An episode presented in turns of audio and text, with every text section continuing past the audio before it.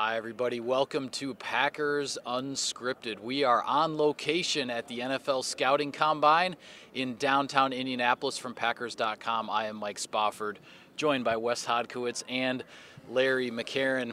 Guys, yesterday was sort of the unofficial first day of the combine, even though the prospects aren't around yet, but it was the day to hear from the head coaches and general managers around the NFL one of the key things that we heard from Packers GM Brian Gutekunst is really much the same what we heard last year here at this time when he was a first year GM, in that he dropped some hints that the Packers are going to be pretty active in free agency. He stuck to his word last year. No reason not to believe him this year, right, Wes? Yeah, here's the thing about this that I really like as far as Brian Gutekunst is concerned. They want to be involved in every conversation. That was something he said from his first news conference as the new GM of the Green Bay Packers last year, and it's something that he lived up to. Now, he said from day one, he's also cautioned that by saying it doesn't mean we're going to go out and sign everybody, doesn't mean we're going to trade for everybody. But if Kyle Fuller's out there on a restricted you know free agent contract and they feel like they can get him, they're going to offer him an you know a deal. They're going to go and try to maybe trade for a Khalil Mack. But here's the biggest thing for them. It's still draft and development. That's still the foundation of this thing. But if they can augment the roster with a few veterans here and there that makes sense, that's an avenue that Gutekunst wants to explore. Yeah, now not every free agent signing is going to be a home run. The Packers were active last year, but Muhammad Wilkerson unfortunately gets a season-ending injury in, in week three, Larry. We saw Byron Bell, he started half the season at right guard. He ends up going down with an injury. So nobody bats a thousand in this free agency game, but Brian Gutekunst is committed to using that as a tool to help out this Packers roster where he feels it needs the help.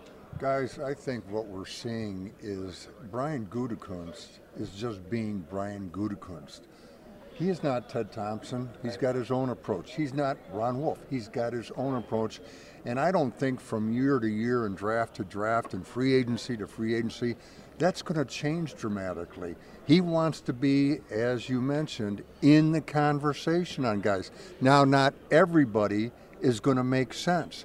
Not everybody is going to fit financially, but he's going to explore those opportunities. And I really think at the end of the football day, it's just Brian being Brian. Yeah, and I think one of the things about this too, when you talk about him being in on every conversation, it's about being prepared. It's about doing all of the legwork and all the preparation in advance so that when things kind of get fast and furious, so to speak, in terms of the market and guys potentially signing and getting offers from else, elsewhere, then the Packers are ready to pounce if it's the right opportunity for them. Right, and the exciting thing about this too is that Brian Gutekunst has been doing this for a really long time, two decades spent in the Packers personnel department. So you have to imagine, I mean, he had his eye on you know Jimmy Graham for years. I mean, he had his eye on bringing back potentially Tramon Williams and, and seeing what he could do, and a guy like Muhammad Wilkerson who made sense based on his experience with Mike Pettine.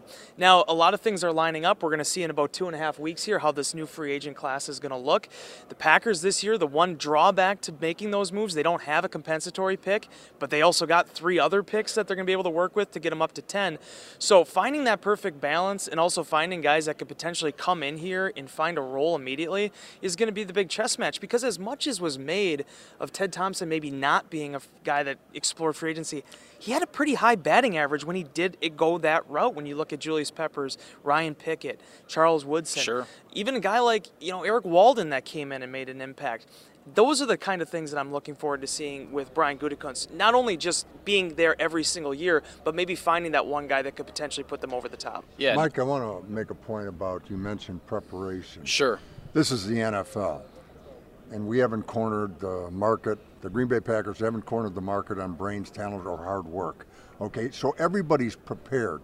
The thing the thing that separates, you have to be prepared to pull the trigger. Yeah. Like you're going to have all the studies done, but in your gut, you got to have the courage and the wherewithal to pull the trigger. I think that's that's more of a mindset than yeah. anything else, and I think last year certainly showed it. Brian Gutekunst has that ability, that mindset, and a willingness to pull the trigger. And one other thing I want to point out too, it isn't just about those five unrestricted free agents they signed last year. It's also a guy like Bashaud Breeland that gets brought in during the season, right near the end of camp. It ends up being a guy that played a majority of their snaps down the stretch once the you know the soft tissue injuries cleared up. So things like that as well go a long way because it isn't always just about promoting the next guy from the practice squad. Sometimes you got to go out and find that veteran too. Yeah, and it is about having the courage of your convictions when uh, when that opportunity is in front of you. Also, Gutekunst said in a, a luncheon that we had with uh, with several print reporters um, over at Harry and Izzy's down the down the street here from the convention center.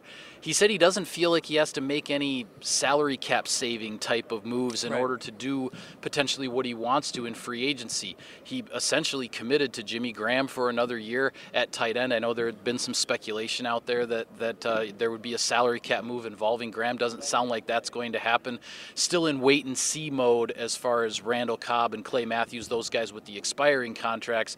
They're going to let that play out and just see what uh, see whether they fit financially and all that. Those things that Larry mentioned, whether or not the Packers bring those veterans back. Yeah, I mean, it's all the conversations you have to have between now and then. I remember going back to 2014 or 2015, actually, after the 2014 season, right to the 11th hour with Randall Cobb and, and Bryan Bulaga. Not sure whether or not those guys are going to be back. They end up signing them right on the eve of the open free agency, uh, with those guys going to market. So Right. between now and then, so many things are going to happen. I think the biggest thing for the Packers right now is trying to, as Brian Gutekunst said, getting as much information as they can about where this team is at, where the roster is at, and finding the right players that fit that vision for 2019 and beyond. It's Yeah. kind of funny when it comes to decisions in football, they get made when they have to be made. right. You talked about the 11th hour. Yeah. Yeah. if we can take it up to that point, we'll take it. We'll up to do that it. point. yeah, that's that's often how it works in this Yeah. business for sure. Well, another topic that we heard from both uh, the general manager and head coach Matt LaFleur on Wednesday was with regards to the running backs and wide receivers here with the Packers. And at running back, you have Aaron Jones and Jamaal Williams, a one-two punch there. And Wes, Matt LaFleur talked a little bit about how he likes to have not just the workhorse back, but that combination of guys in the backfield. Because last year, his first year as a play caller with the Tennessee Titans, that was really, really valuable to him to have two guys to turn to. Yeah, absolutely. And, and the thing that's interesting to me is all these guys are they, they come out of that Mike Shanahan coaching tree. His son Kyle was talking about that yesterday at the podium. But Mike always preferred going with a single back for the most part. Now they went through a lot of them over the years in Denver and even Alfred Morris in Washington, but he always liked feeding that one guy. The younger guys from this, with when you look at what Kyle's done now in San Francisco when he was the play caller in Atlanta, multiple guys. You look at Matt LaFleur, multiple guys, and I thought he illustrated very well why he has that philosophy. Last year in Tennessee, Dion Lewis got the ball a lot in the first half of the season, kind of starts to wear down. Then they feed Derrick Henry. It was ran kind of parallel to what happened here in Green Bay, where Aaron Jones and Jamaal Williams both had their moments, but neither guy was really featured for the entire 16 game schedule. I think you have to have that mentality. I think it's important to have that mentality. The Packers have isolated on those two guys as being the future of that position, and Matt LaFleur has plans for both of them. Yeah.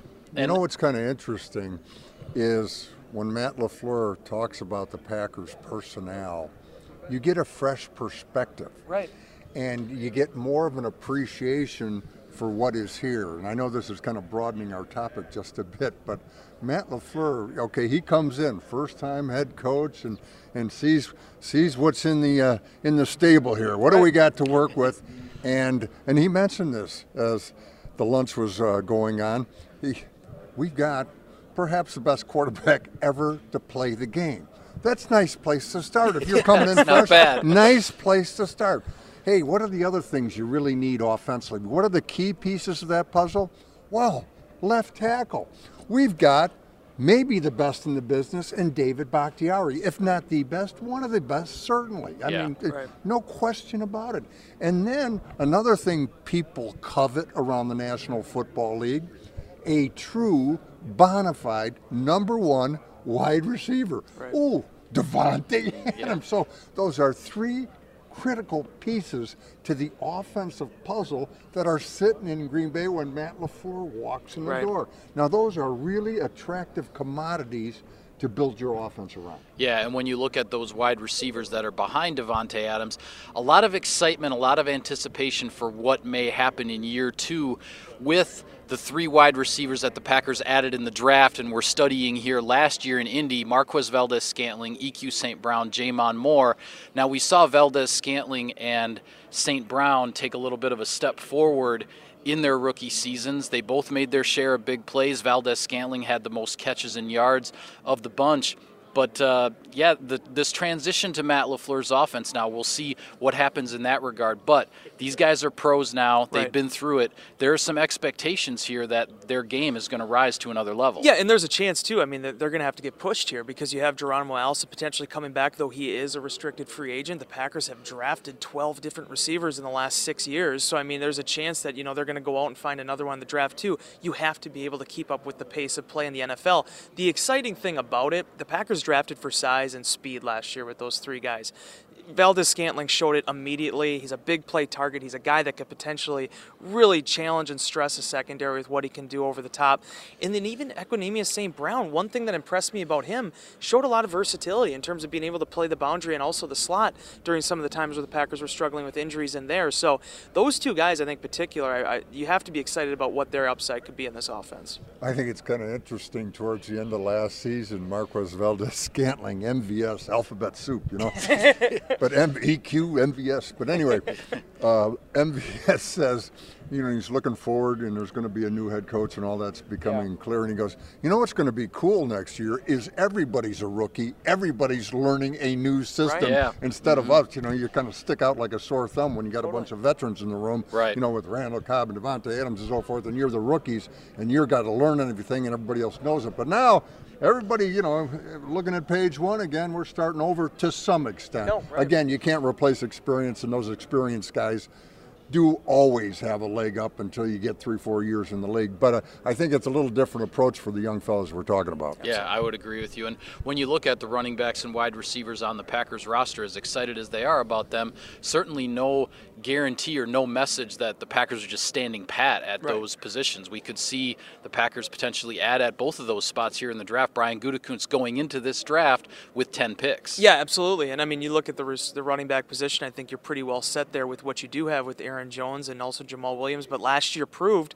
with Capri, Capri Bibbs coming in, uh, you sometimes need that third option as well down the down the line. So that could be an area that, depending on if they find a guy that could fit well into the system, And LaFleur talked about the, the hits those running backs Right. take and, and how they can wear down. It's, uh, it's one of those things that sometimes even just two might not be enough. Right. And as far as receiver, the big question slot. I mean, I think you do need a prototypical slot, particularly in this offense. Uh, Randall Cobb is an unrestricted free agent. We'll see how that plays out. They have guys that can do it. Davante Adams did it, but I mean, I still think you need to have a guy that's more fit for that spot on a down in and down out basis. To some extent, right now, the Packer wide receiver corps is real heavy in the big guy type receiver. The type of receiver you can't bang around, you can't muscle. Generally speaking, bigger than the corners they play against. So, like, they've got a lot of that body type right now. It'll be interesting to see if they expand what's in the toolbox at receiver as the draft and free agency go on. Yeah, and when you look at the top of this draft, the Packers going into it with a tremendous opportunity here.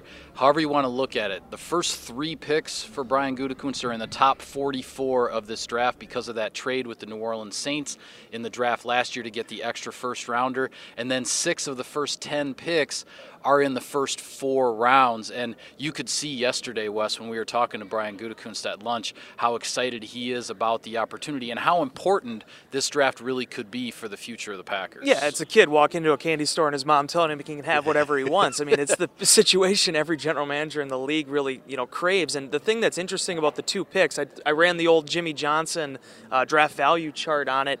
I mean, those two picks, you, you bundle them up together, that can even get you to number four uh, based on the value of it. So, I mean, there's some maneuverability there involved as well in terms of what they want to do. If there's a guy that they like, if they don't feel like it's last year's draft where you can move back from 14 and still have two or three guys that you really, you know, covet five or six picks down the line, you know, maybe go up and find someone. So this is the earliest they've picked since 2009. I can't even recall the last time they had two first round picks going into a draft. Yeah, Uh, let alone being able to, uh, you know, kind of put the board up and, and start to play around with it. So Ron, Ron Wolf had that in his first draft in And he got rid of it. But well, yeah, he got Yeah. a quarterback named Brett Favre with one of those first round picks. I was talking to Brian yesterday during an interview we were doing for another program, and I don't know how if- how you guys feel about it, but last year at the draft when he picked up that extra number one and still drafted Jaire Alexander. Yeah. Okay, as things turn out.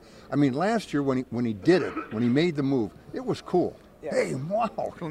And but it's kind of down the road. Now that it's this year, and he's got two number ones, Yeah. whether he uses them, deals them, what have you, going into the draft with that kind of ammunition, um, ammunition. Now it is really, it is smoking cool. Yeah, yeah. Well, the Packers sitting at number 12 with their first pick, as Wes mentioned, the highest slot they've had since 2009, which was when they took B.J. Raji at number nine overall. Gutekunst was asked about, well, will you potentially trade back again like last year?